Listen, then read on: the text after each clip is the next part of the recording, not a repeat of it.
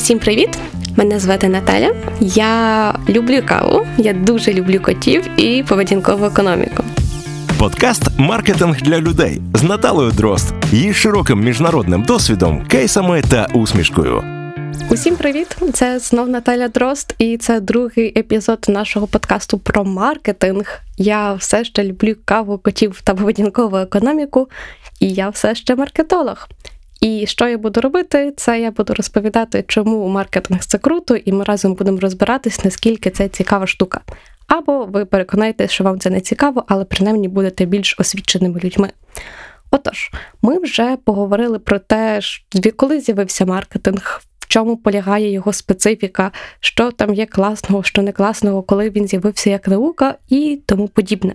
Сьогодні ми продовжимо в тому ж самому напрямку, але ми більше зосередимося, по-перше, на трішки теоретичній складові маркетингу, таке як 4P, а потім поговоримо про різницю між онлайном, офлайном і взагалі, чи варто на цьому акцентувати чи ні.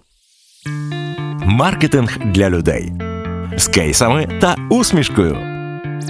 Отож, почнемо з того, що таке маркетинг мікс. Це теорія, котру вчать всі в університетах, якщо ви поступаєте на маркетинг.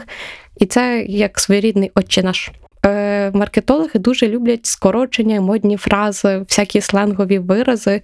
Е, це додає крутості, і люди, котрі, наприклад, не працюють в маркетингу, вважають, що це щось дуже цікаве і класне. Насправді це просто може бути якесь просте базове скорочення. От. І насправді ці фрази постійно додаються, еволюціонують. І ну, сьогодні я вам розповім про кілька з них, е, котрі більш-менш потрібні тому що вони мають в собі якийсь сенс. Е, і насправді все почалося з правила 4P, англійської 4P. Чому? Тому що це чотири елементи, кожен з яких починається з літери P. Тобто price ціна, product це той товар чи послуга, котрий ми пропонуємо, place як спосіб, е, в який користувач, покупець може отримати товар чи послугу, і промоушен. Промоушен в плані всіляких способів просування знання про наш продукт. От. І насправді ці чотири речі це знову ж таки заслуга Котлера, котрий їх і запровадив разом з іншими науковцями. І воно дуже чітко описувало, що взагалі відбувається в маркетингу. Маркетинг це те, за якою ціною що буде купляти, де буде купляти, і як дізнається певний покупець про існування даного продукту. Але маркетологи не були би маркетологами, якби не любили додавати всякі цікаві або нецікаві речі. І так, 4P перетворилися в 9P. І про них поступово розповім. Е, додалося P-Planning. І, ну, по суті, це досить логічно, тому що планування це є одна з основних рис, але вже в менеджменті. Але суть в тому, що маркетингу також будь-яку активність треба спершу пропланувати, зрозуміти, коли, де і за яких умов вона буде відбуватися. Продакт, ну, він нікуди не дівся, це наступна частина. Коли ми розуміємо, який у нас є горизонт подій, ми розуміємо, що ми будемо пропонувати. Ми додаємо також два хороші сленги, такі як USP, Unique Selling Proposition. Це те, що ну, по суті, як ми продаємо інакше, ніж інші, unique value proposition – це та унікальна цінність, яку ми доносимо відмінно від наших конкурентів. В продукт входить не тільки сам продукт по собі, тобто цей товар, послуга, котру ми продаємо, але й все, що до нього стосується безпосередньо: новизна, стиль, фізичний вигляд, його, ну, грубо кажучи, коли людина почує що ви продаєте пепсі, в голові зразу з'являється пляшка, відчувається смак, згадується кольорова гама, все, що з цим пов'язано. Після того, як ми маємо планування і продукт, мова заходить за людей. Тобто наступне пі це є people з англійської. Е, І тут мова заходить, яка у нас виглядає цільова аудиторія. Е, пікові групи, освітній рівень, рівень заробітку. І ну, це насправді дуже гарно потім перегукується в диджиталі з професією таргетолога, про котрі ми говорили на попередньому нашому випуску, для того, щоб продати наш товар саме тому покупцю, котрий буде найбільш ймовірно його хотіти. Не можна. Всім догодити. Моя бабця казала, що такийся не вродив, аби всім догодив. І я в роботі це дуже часто собі нагадую, що незалежно який тебе класний продукт, якщо ти його доносиш не до тої цільової аудиторії, то нічого з того не вийде. Це те саме, що намагатися атеїстам продавати молитовники. От. Коли ми маємо планування, продукт і правильну групу людей, доходить мова все-таки до ціни. І ціна, по суті, включає в себе не тільки ту ціну, яку ми бачимо на ціннику, але також наперед заплановані періоди акцій, знижок, е, ціна роздрібна або гуртова, якщо це є можливість продавати в великих кількостях. Е, ціна також включає, по суті, оцей от довгостроковий там, контракт з посередником, якщо це є, наприклад, продаж не прямий, а продаж через супермаркети. Все, що стосується безпосередньо грошей, воно входить все-таки в четвертий пій, котрий є прайс. П'яте пі промоушен нікуди не поділися тому що це будь-які способи просування, розповіді про наш продукт і якраз донесення оцеї цінності, яку ми заклали в продукт. Тобто unique selling proposition і unique value proposition. Окрім того, додається наступне є partners. І це під теж дуже важливо, тому що дедалі частіше дуже важливу роль відіграють саме партнери, з котрими ми працюємо. Е, no man is an island, е, часто кажуть, по суті, так воно і є. Е, партнери це мається на увазі не тільки користувачі, але якщо компанія, наприклад, продає певні товари, ну, грубо кажучи, товари для дому, то її партнерами будуть логістична компанія, котра привозить ці товари, буде, наприклад, зовнішній аутсорс-центр, котрий їм наприклад, там відповідає за споживацькі всякі скарги. Партнерами будуть, звісно, що юридичні компанії, котрі в випадку якихось диспутів допомагають їм. Партнером є будь-який стейкхолдер, гарне мудре англійське слово, по суті, будь-яка зацікавлена сторона, котра може вам або дуже допомогти, або дуже нашкодити. І тут ми знову повертаємося, наприклад, до того самого піару чи джару. В випадку, якщо наша компанія співпрацює або якось тісно пов'язане з урядовими установами, то нашим партнером точно мають бути державні установи, котрі не будуть нам робити багато запотла. Е, якщо ми говоримо про ті галузі, де дуже важливе є знання бренду, то тут точно треба буде мати хороших знайомих в різних медіакомпаніях для того, щоб часто висвітлювати наш продукт.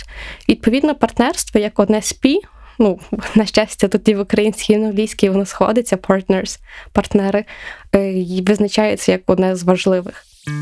Маркетинг для людей з Наталою Дрозд на радіо Сковорода. Восьмою пію є presentation, і тут в українській і англійській воно сходиться.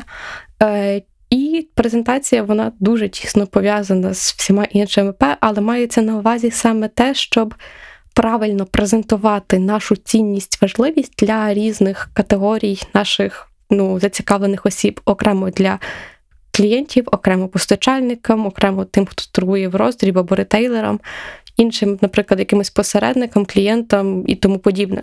Презентація це просто мати чітко встановлено прописані методи комунікації з кожною зацікавлених сторін. Особливо це важливо, якщо ми працюємо в B2B секторі, і просто от є от команда продажників, котрі наші послуги або продукти просувають. І в тих випадках ну, дуже важливою ролью є не тільки сам продукт по собі, але от саме міжлюдські ну, взаємини, тому що. По суті, кілька людей можуть підписати контракт на мільйон або на десятки мільйонів, і воно залежить від того, наскільки добре ми себе презентуємо, наскільки хороша у нас репутація як в компанії. І саме тому, тобто, ці от правила, як ми себе поводимо на публіці, як ми спілкуємося з всіма зацікавленими особами, вона входить в П.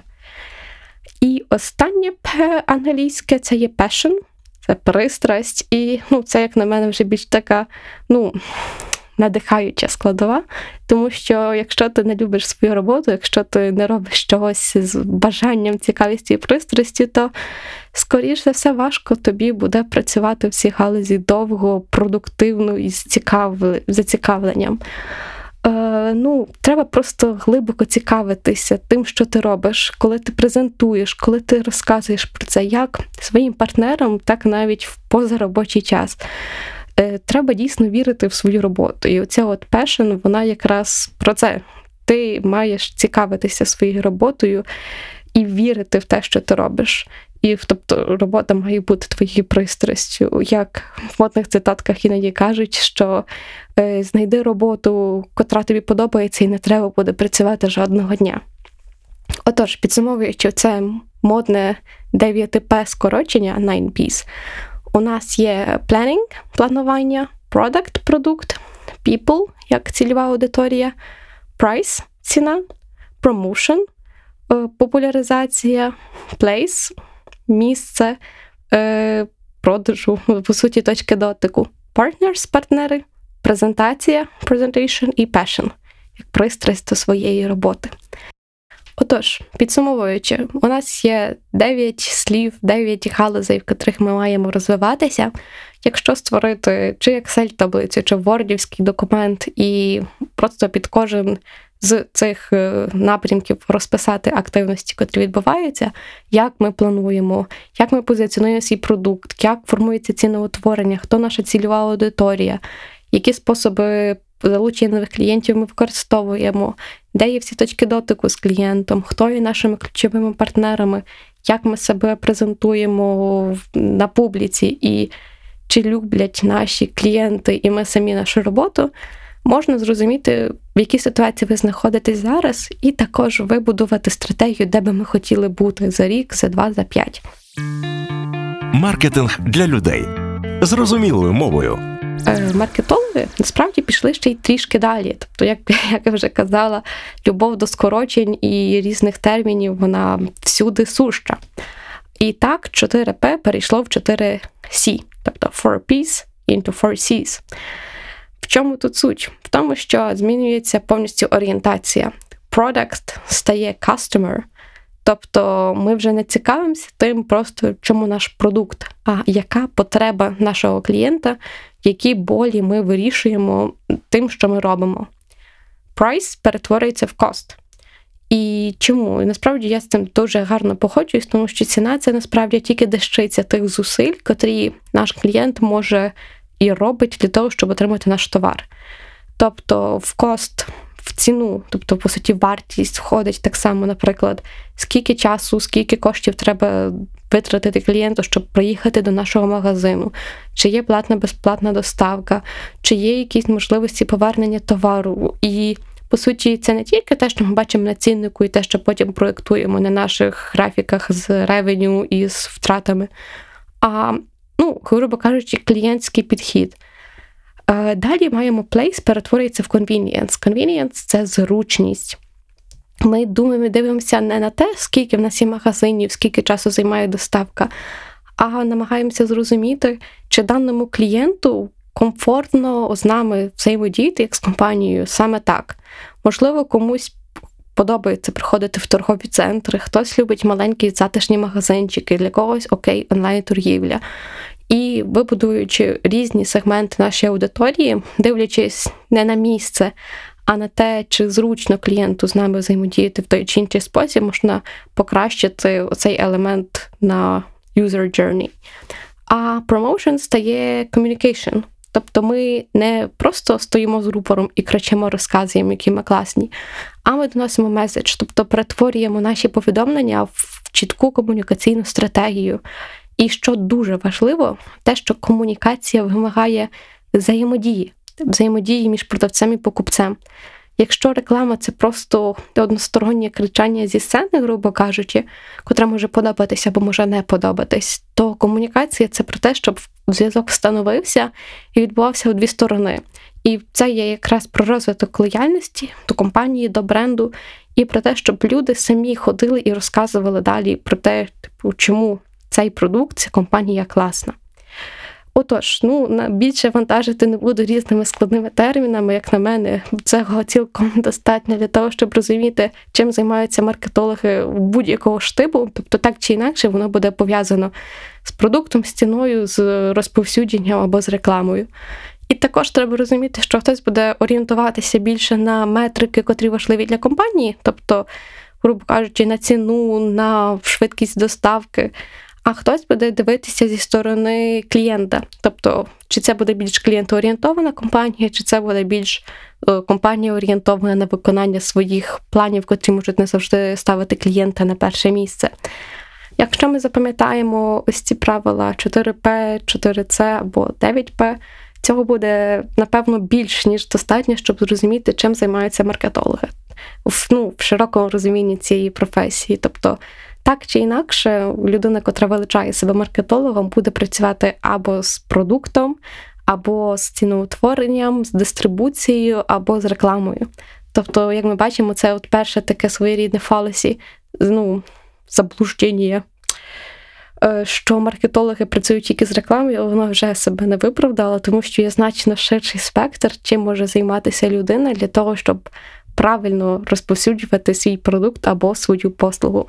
На цьому наша теоретична частина закінчується. Вітаю, ви по суті прослухали все найважливіше, що було в бакалавратській програмі з маркетингу. Е, і зараз перейдемо до наступної частини і будемо знову ж таки трішки подорожувати в часі і розуміти, як маркетингові активності і наші звички змінюються рік за роком, століття за століття. Маркетинг для людей з кейсами та усмішкою.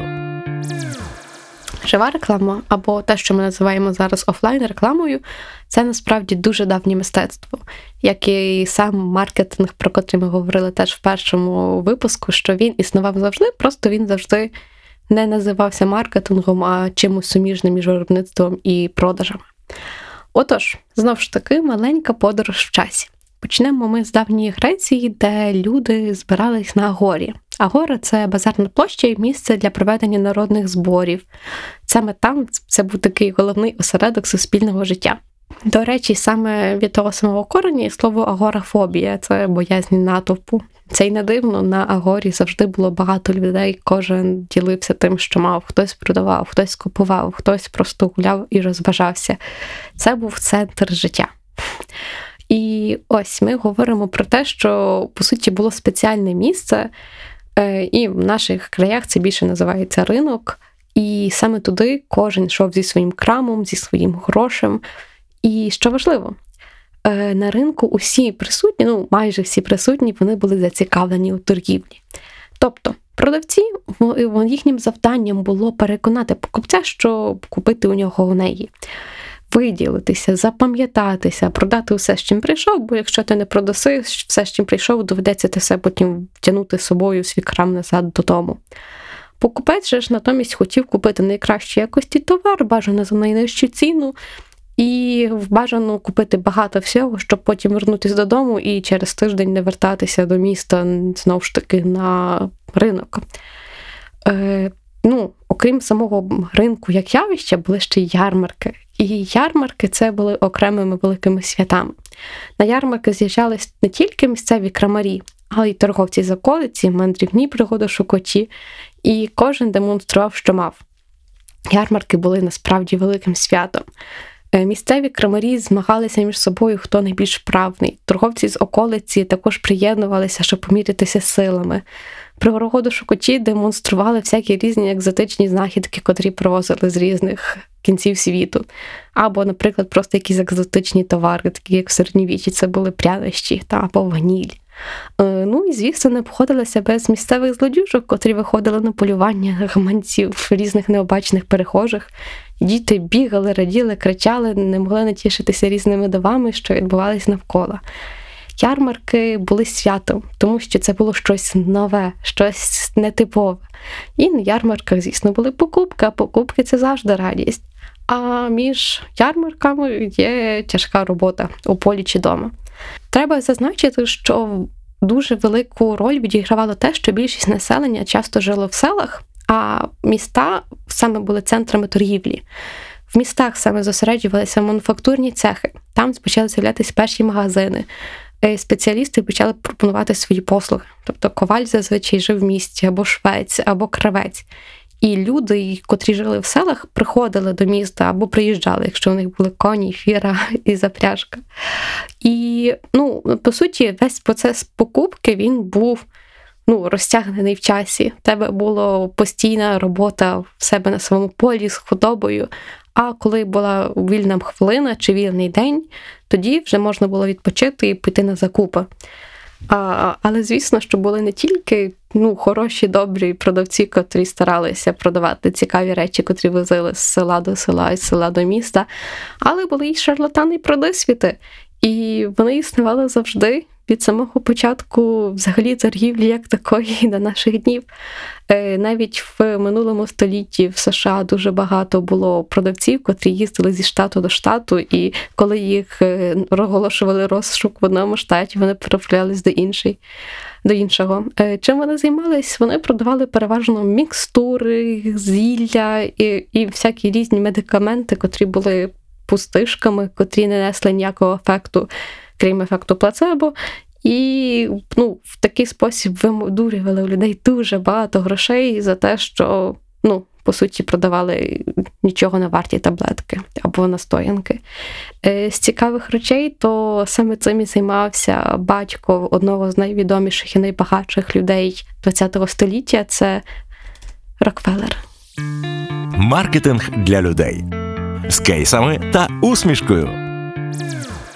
Батько Рокфеллера був відомий тим, що подорожував е, в різні міста, котрі були спершу на східній частині США, потім в західній. Е, представлявся лікарем, е, видурював гроші і зникав. І що ще й дивно, він вів подвійне життя. Тобто, спочатку він з сім'єю Рокфеллера був однією людиною, а потім почав представлятися зовсім іншою, вдруге одружився і жив на два зовсім різні світи. Е, до чого я це веду? А до того, що шарлатани пройди світи, вони є часто, вони є всюди, але навіть в такому середовищі є місце і для дійсно хороших, цікавих людей, котрі вміють доносити справжню вартість і робити бізнес, так як стало з сином великого шарлатана, котрий став нафтовим гігантом США ХХ століття. І що? І ми знову повертаємося до ХХ століття. Так, це знову ж таки воно. А чому? Тому що тут дуже багато всього міняється. І з'явилося кілька дійсно видатних винаходів, котрі повністю поміняли спосіб, як можна доносити свій комунікат, свій меседж до клієнта. Що сталося? З'явився телефон, з'явилося радіо, з'явилось телебачення. І тепер не тільки завдяки письмовій рекламі на брошурах, в газетах можна спілкуватися з клієнтами, можна доносити різні комунікати по радіо, можна крутити рекламу по телебаченню і навіть просто брати і телефонувати до клієнтів. Е, це досить, до речі, цікаві практики. Напевно, я трошки більше би хотіла зосередитись на телевізійному маркетингу, тому що до України він толком так і сильно не дійшов, але в Штатах це була велетенська хвиля. Е, Ну, чому він до нас не дійшов? По-перше, тому що телевізори з'явились пізніше, а по-друге, тому що в той час, коли він телевізійний маркетинг переживав свій розквіт в США, е, в Україні тоді в складі Радянського Союзу е, грошей не було ні на що, в магазинах були черги. От. Натомість в Штатах. В Штатах було середовище, де було дуже багато вже середніх, середнього класу заможних людей, котрі готові щось купляти. І так як я говорю про 50-60-ті роки, люди були заможні, але дуже багато жінок лишалися вдома домогосподарками, котрі просто слідкували за будинком і дуже часто нудьгували. Відповідно, спершу йшли, ну, окрім стандартної реклами, котру ми до сих пір бачимо по телебаченню, почали з'являтися окремо цілі програми, в котрому продавалися ті чи інші речі. До нас це дійшло більше, як не знаю, хіба топ-шоп або якісь дивні програми, котрі я пам'ятаю з початку 2000-х на новому каналі або на інших каналах, таких якихось, котрі я вже навіть не пам'ятаю назви.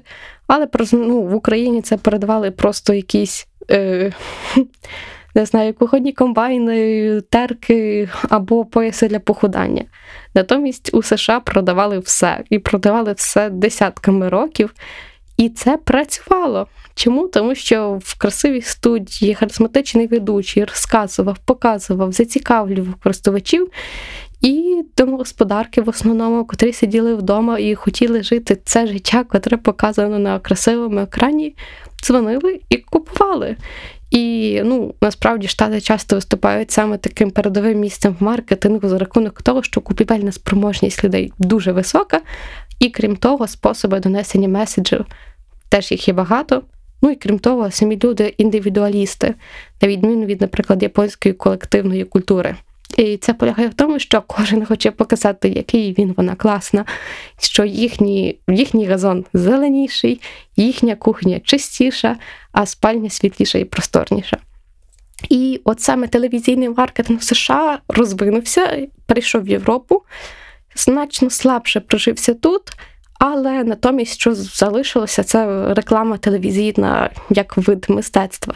Тобто просто доносення гарних, чітких меседжів в різних компаній, але без нижнього там, нижнього рядочку з номером телефону і бажанням зателефонуйте сюди, і давайте ми з вами зважимося. І знижка сьогодні, тільки сьогодні для перших ста покупців, котрі зателефонують на цю телефонну лінію.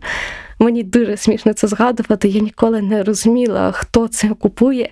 Але коли продивилася статистику з минулих років, я зрозуміла, що люди таки купували і далеко не всі поділяли мою точку зору, що перші 100 покупців це фейк. Але це працювало, і це важлива частина. Натомість те, що мені дуже чітко запам'яталося з української історії телебачення і маркетингу на телебаченні, це е, такі своєрідні лохотрони, котрому локотрони загадки, так сказати, коли треба розгадати слово, котре зображене на екрані, і ну, зателефонувати в студію, а доки ти чекаєш на лінії, з тебе жируть шалені гроші.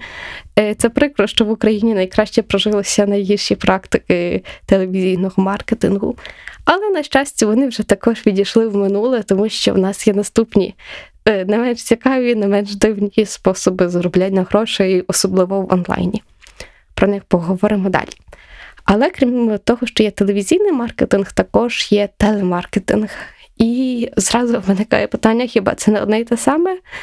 А відповідь ні. Бо телемаркетинг це пряма форма контакту з клієнтом. Телемаркетинг, попри свою дивну назву, це тоді, коли до вас дзвонить безпосередньо якийсь salesperson і намагається щось продати, впарити. Е, І ну насправді в Штатах це вже на даний момент заборонено. Тобто, що якщо ви не давали згоди певній компанії до вас телефонувати, вона до вас телефонувати не може. Натомість раніше це була дуже популярна практика, коли ви йдете, до вас телефонують, намагаються продати те, чого вам не хочеться.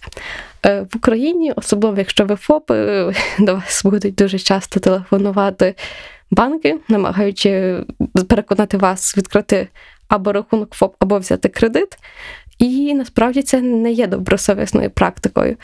Але так як і телевізійний маркетинг, вона приносила дуже багато грошей, тому що salespersons, ці ну, продажники були дуже сильно настирливі і вміли переконувати людей, щоб саме в них щось купити, навіть коли тобі цього не треба.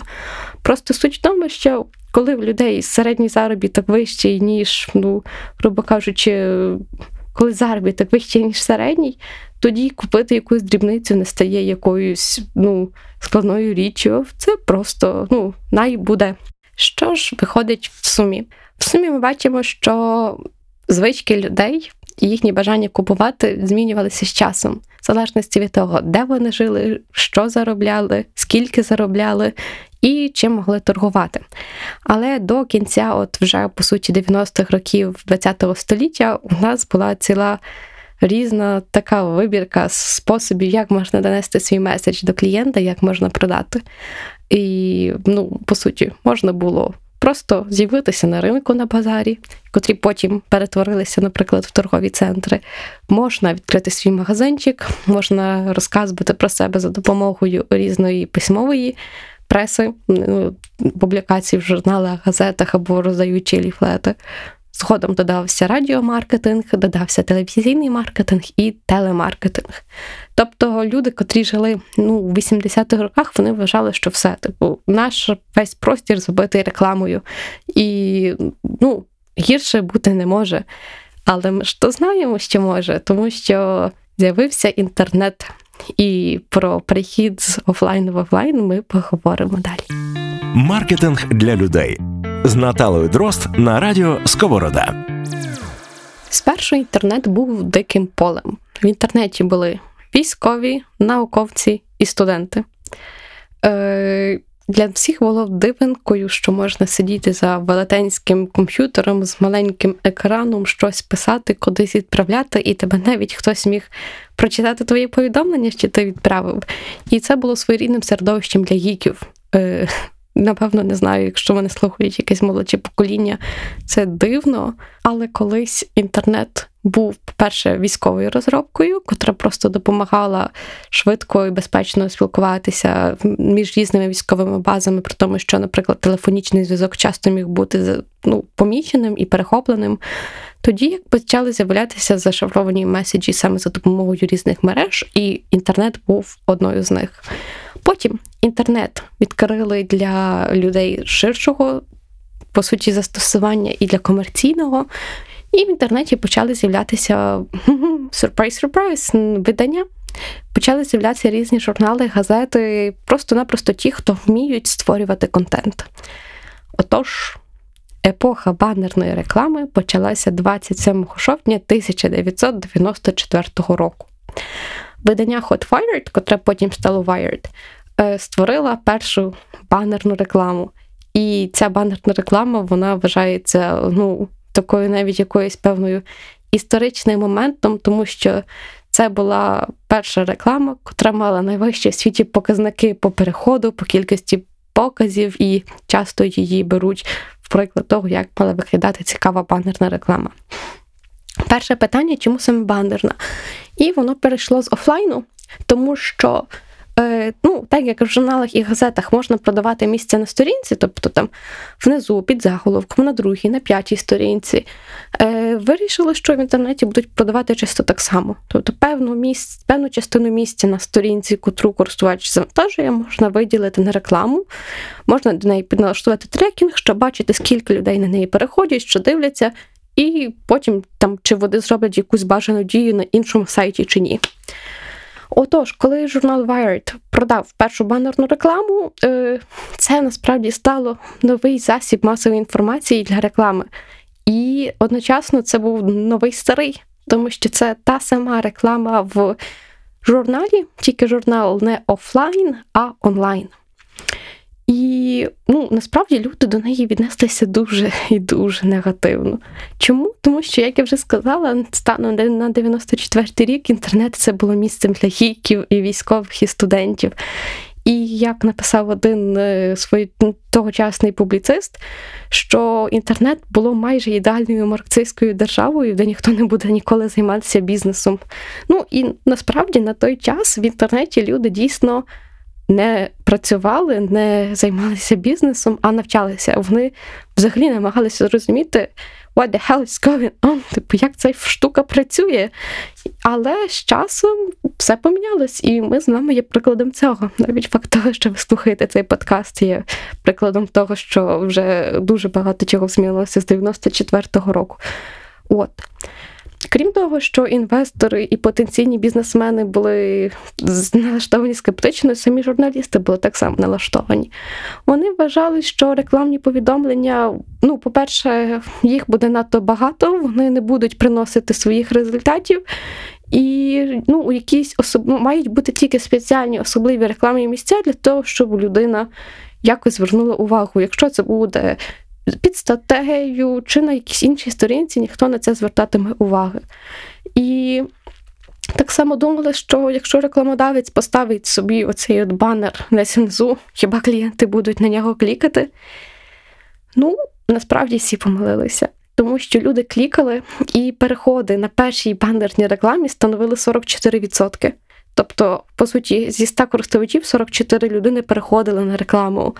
Е, просто для розуміння, Зараз цей показник становить 0,6%. Тобто перша реклама 44% користувачів переходять. Зараз середня по ринку це 0,6%. Тобто зі 100 людей ніхто не клікне, хтось там, ну, а з тисячі людей клікне 6. Е, тоді це працювало, і банерна реклама, по суті, показала, що люди, по-перше, цікавляться, По-друге, вони досить швидко звикають до такого типу подачі контенту. По-третє, вони зрозуміли, що можна клікати, а клікавши, переходять на нову сторінку, і що в свою чергу приносять ще більше нової цікавої інформації. І Ну, по суті, виграші залишилися всі. Ну і на відміну від офлайн реклами в журналах, онлайн рекламу можна відслідковувати, можна трекати, скільки людей побачили, скільки людей перейшли, скільки людей з тих, що перейшли, зробили бажану дію. Тобто, якщо ми рекламуємо магазин взуття, скільки людей побачили рекламу взуття, скільки людей перейшли на сайт, скільки людей заповнили корзину, подивилися певну кількість айтемів, і потім хто закінчив покупку. І саме оця можливість репортингу і розуміння, як що працює, що не працює, вона і згодом дуже сильно заохотила дуже багатьох різних рекламодавців заходити на ринок і намагатися розвиватися саме в цьому напрямку.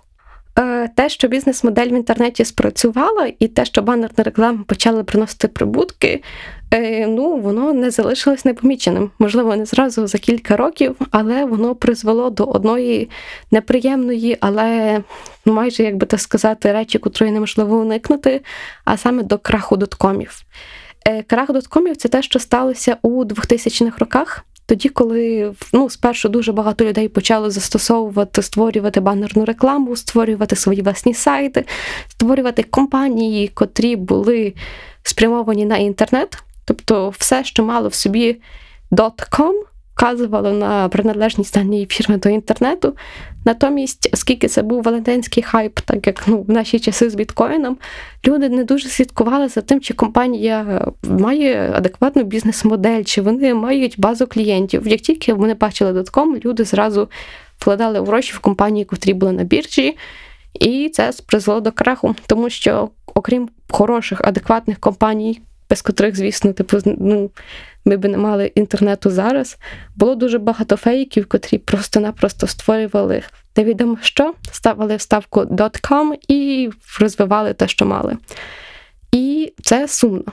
Але з другої сторони, це повчально, тому що завдяки тому, що в 94-му році реклама почала працювати, приносити прибуток дуже багато людей почали заходити в онлайн не тільки для реклами, але й для того, щоб створювати видимість свого продукту, своєї послуги для більшої кількості людей. Тепер твоїми користувачами були не тільки ті люди, котрі знали, де знаходиться твій магазин, не тільки ті люди, котрі. Читали газету, де ти купляв своє рекламне місце, або ті, хто дивилися телебачення тоді, коли ти крутив свої рекламні ролики. А якщо в тебе був твій власний сайт, то цілком безкоштовно люди, котрі сиділи в інтернеті, бачили, хто ти є, чим ти займаєшся і чим ти їм можеш бути корисним. Тобто я дуже ну, надаю увагу тому, що інтернет він не був суто рекламною штукою. Тобто там реклама, звісно, відіграла величезну роль в встановленні і в капіталізації інтернету, як е, місце, де люди почали продавати речі. Але також це було місцем для інформації. І про інформацію якраз поговоримо далі, тому що ну, зараз один з найбільших гігантів це Google. І перша найважливіша річ, яку вони зробили, це е, пошуковий е, search engine, е, пошуковик. І що вони зробили? Вони впорядкували інформацію, яка є в світі. Тобто люди почали створювати свої вебсайти, почали розказувати про свої товари, послуги, про самих себе, про свої хобі. А Google зробив так, щоб кожна людина могла знайти саме те, що вона шукає. І це спрацювало. Тобто люди шукали, люди знаходили. Хто шукає, той знаходить.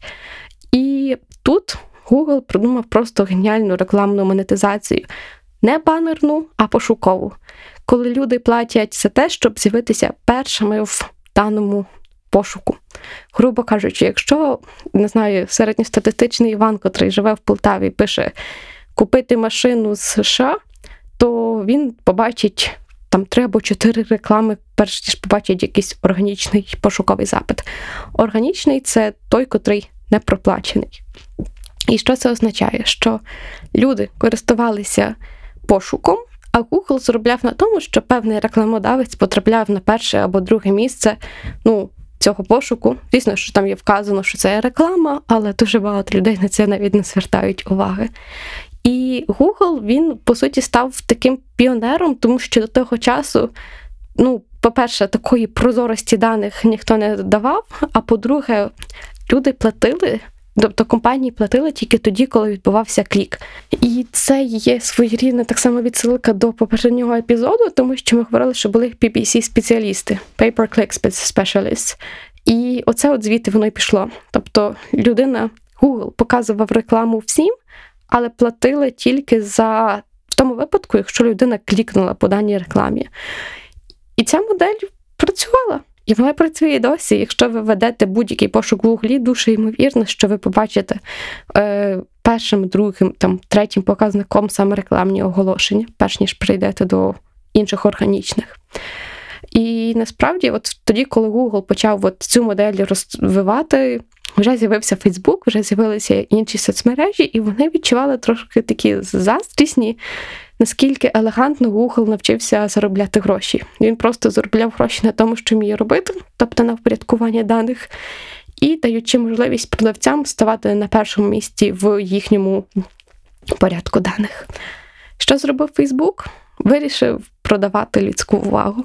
Ми ще зосередимось на тому, як різні технокомпанії збирають про нас дані. Але Facebook, що він зробив, це просто почав запускати рекламу, так само, як і Google, і почав її робити досить різною. І саме рекламна монетизація це те, що по суті характеризує більшість великих техногігантів зараз. Навіть Apple, е, як одну з revenue streams, одне з джерел доходу це є реклама, е, окрім того, що є дуже багато інших. В Фейсбуці реклама, WhatsApp реклама, Instagram реклама, TikTok реклама, Twitter також реклама. Тобто всі техногіганти, котрі працюють в мережі, вони так чи інакше заробляють в основному на рекламі. Багато технологічних гігантів включають рекламу в свою бізнес-модель але не рекламою єдиною. Е, На початку я говорила про маркетинг мікс, котрий включає в себе price, promotion, place, people, product itself. І завдяки тому, що з'явився інтернет, онлайн дуже сильно поміняв те, наскільки ми можемо, ну, по суті, взаємодіяти з як клієнт з компанією в дуже різні способи. Тобто тепер place, як спосіб, як покупець може купити той товар чи послугу, дуже розширився. Тепер, окрім того, що можна прийти в магазин, подзвонити в компанію, можна лежачи в себе на канапі вдома, просто зателефонувати або зайти на сайт, вибрати, і тобі пришлють товар на наступний день. Промоушен помінявся просто неймовірно за рахунок того, що значно більше інформації можна знайти про ту чи іншу компанію в інтернеті. Е, я говорю не тільки про рекламу, але й про сам сайт, про статті, про той самий піар, про те, яка є публічна думка про дану компанію від різних інших компаній, від різних новин, в тому числі, чи є стаття на Вікіпедії, чи нема, наскільки є хороша репутація, або чи нема репутації. Є окремо сайти для того, щоб порівнювати ціни, для того, щоб дивитися, як ціна змінювалася за часом, для того, щоб не піддаватись на маніпуляції псевдознижок, наприклад. І інтернет, його основна заслуга, по-перше, це багато, багатезно інформації про все, що хочеш. А по-друге, можливість відслідковувати, що відбувається як поводять себе клієнти, і, відповідно, значно швидше покращувати свій продукт в залежності від того, як взаємодіють з ним різні цільові аудиторії. Маркетинг для людей з кейсами та усмішкою. На завершення це вже буде не подорож часі, а така якась маленька історія. От е, як ми взаємодіємо сьогоднішній час з різними брендами. От, уявимо, ми прокинулися. Дуже багато людей зразу перше, що роблять, це перевіряють меседжери і перевіряють соцмережі. Відповідно, це вже перший потенційний тачпойнт, точка дотику з компаніями. Якщо ви заходите в Facebook, ну, перевірите повідомлення, ви точно побачите кілька видів реклами. То саме в інстаграмі, то саме в Снапчаті. Ви зібралися, наприклад, включаєте новини по телебаченню. Окрім новин, ми знову бачимо різні комунікати від е, компаній у вигляді реклами, або в самих новинах, якщо ну, сталася якась важлива зміна, котра ну, впливає не тільки на саму компанію, але й на людей навколо. Зібралися, виходимо на роботу.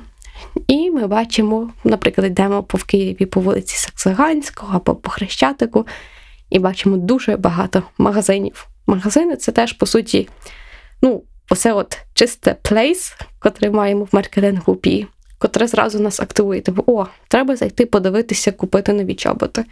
Треба подивитися, вибрати новий собі гаджет або купити щось комусь на подарунок. Ми далі йдемо по вулиці, ми бачимо дуже багато різних плакатів, котрі завішані на стінах або, наприклад, на парканах перед новобудовами. Ми йдемо далі, ми бачимо різні листівки, котрі хтось вночі позакидав на машини, котрі припарковані вздовж дороги, прийшовши на роботу.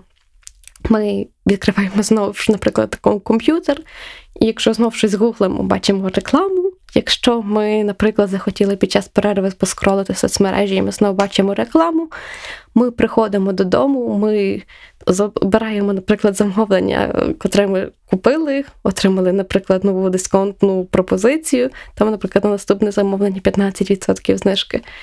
І так, якщо подумати, то майже нема такого простору, де ми так чи інакше взаємодіємо з меседжами, котрі до нас хочуть донести ті чи інші компанії. І ну, цього просто треба бути свідомим, тому що дуже часто буває так, що люди роблять певні рішення, не розуміючи, чому вони їх роблять. Е, наприклад, купити снікерс на касі це одне з моїх найбільших слабинок, е, тому що, доходячи до каси, я вже купила всі хороші продукти, там, наприклад, здоров'я здорового способу життя, молоко, пластівці, яблучка. Але згадавши ввечері, яка я втомлена, я просто беру снікерс, тому що в мене вже в голові так відклалося, що коли я втомлена, я приходжу додому, я їм снікерс і дивлюся просто в вікно. Ну і додається мені якась реклама, згадується е, не гальмуй снікерсуй. Або, наприклад, я дуже люблю якісь їхні лімітовані серії, котрі вони випускають. І це теж своєрідні способи заволодіти моєю увагою, і снікерсу це прекрасно вдається. Е, напевно, головний ключовий меседж, з котрим я хочу вас залишити сьогодні, це завтра, післязавтра. Взагалі, просто намагайтеся звернути увагу, скільки різних меседжів, скільки різних повідомлень, комунікатів ми чуємо від різних компаній протягом нашого дня. Скільки, наприклад, у вас на телефоні стоїть мобільних додатків, різних, наприклад, з доставки їжі, з доставки посилок, е, улюбленого кафе. Е, той самий, наприклад, Аліекспрес для того, щоб робити якісь ну, цікаві покупки і чекати місяць, доки воно прийде з Китаю. Е, скільки протягом дня ви бачите реклами, і починайте помічати, як ця реклама змінює ваші думки. Наприклад, побачивши рекламу тістечок в інстаграмі в стрічці, я точно наступні півгодини буду думати про красиві тістечка. І відфільтровуючи, ловлячи такі думки, можна розуміти, які думки є дійсно ваші, а які думки є накинуті кимось зверху. І ну, як це прикро не казати, але маркетинг часто використовує маніпуляції на наших бажаннях, на страхах. І для того, щоб цього уникнути, в першу чергу треба це зрозуміти, що воно існує. На цьому ми будемо закінчувати наш сьогоднішній ефір. Я сподіваюся, що інформація була цікава, корисна і що допоможе якось інакше подивитися на світ. Е, почуємося зовсім скоро. Будемо знову ж таки говорити про різні типи маркетингу. І якщо є різні питання, цікаві пропозиції або просто трошки хейт-спічу, пишіть, я з радістю почую і вашу думку, і зроблю цей світ і свою програму хоч трішки краще. Дякую. Усім привіт! Мене звати Наталя. Я люблю каву, я дуже люблю котів і поведінкову економіку. Подкаст Маркетинг для людей з Наталою Дрозд по вівторках на SoundCloud, Google та Apple Podcasts Радіо Сковорода.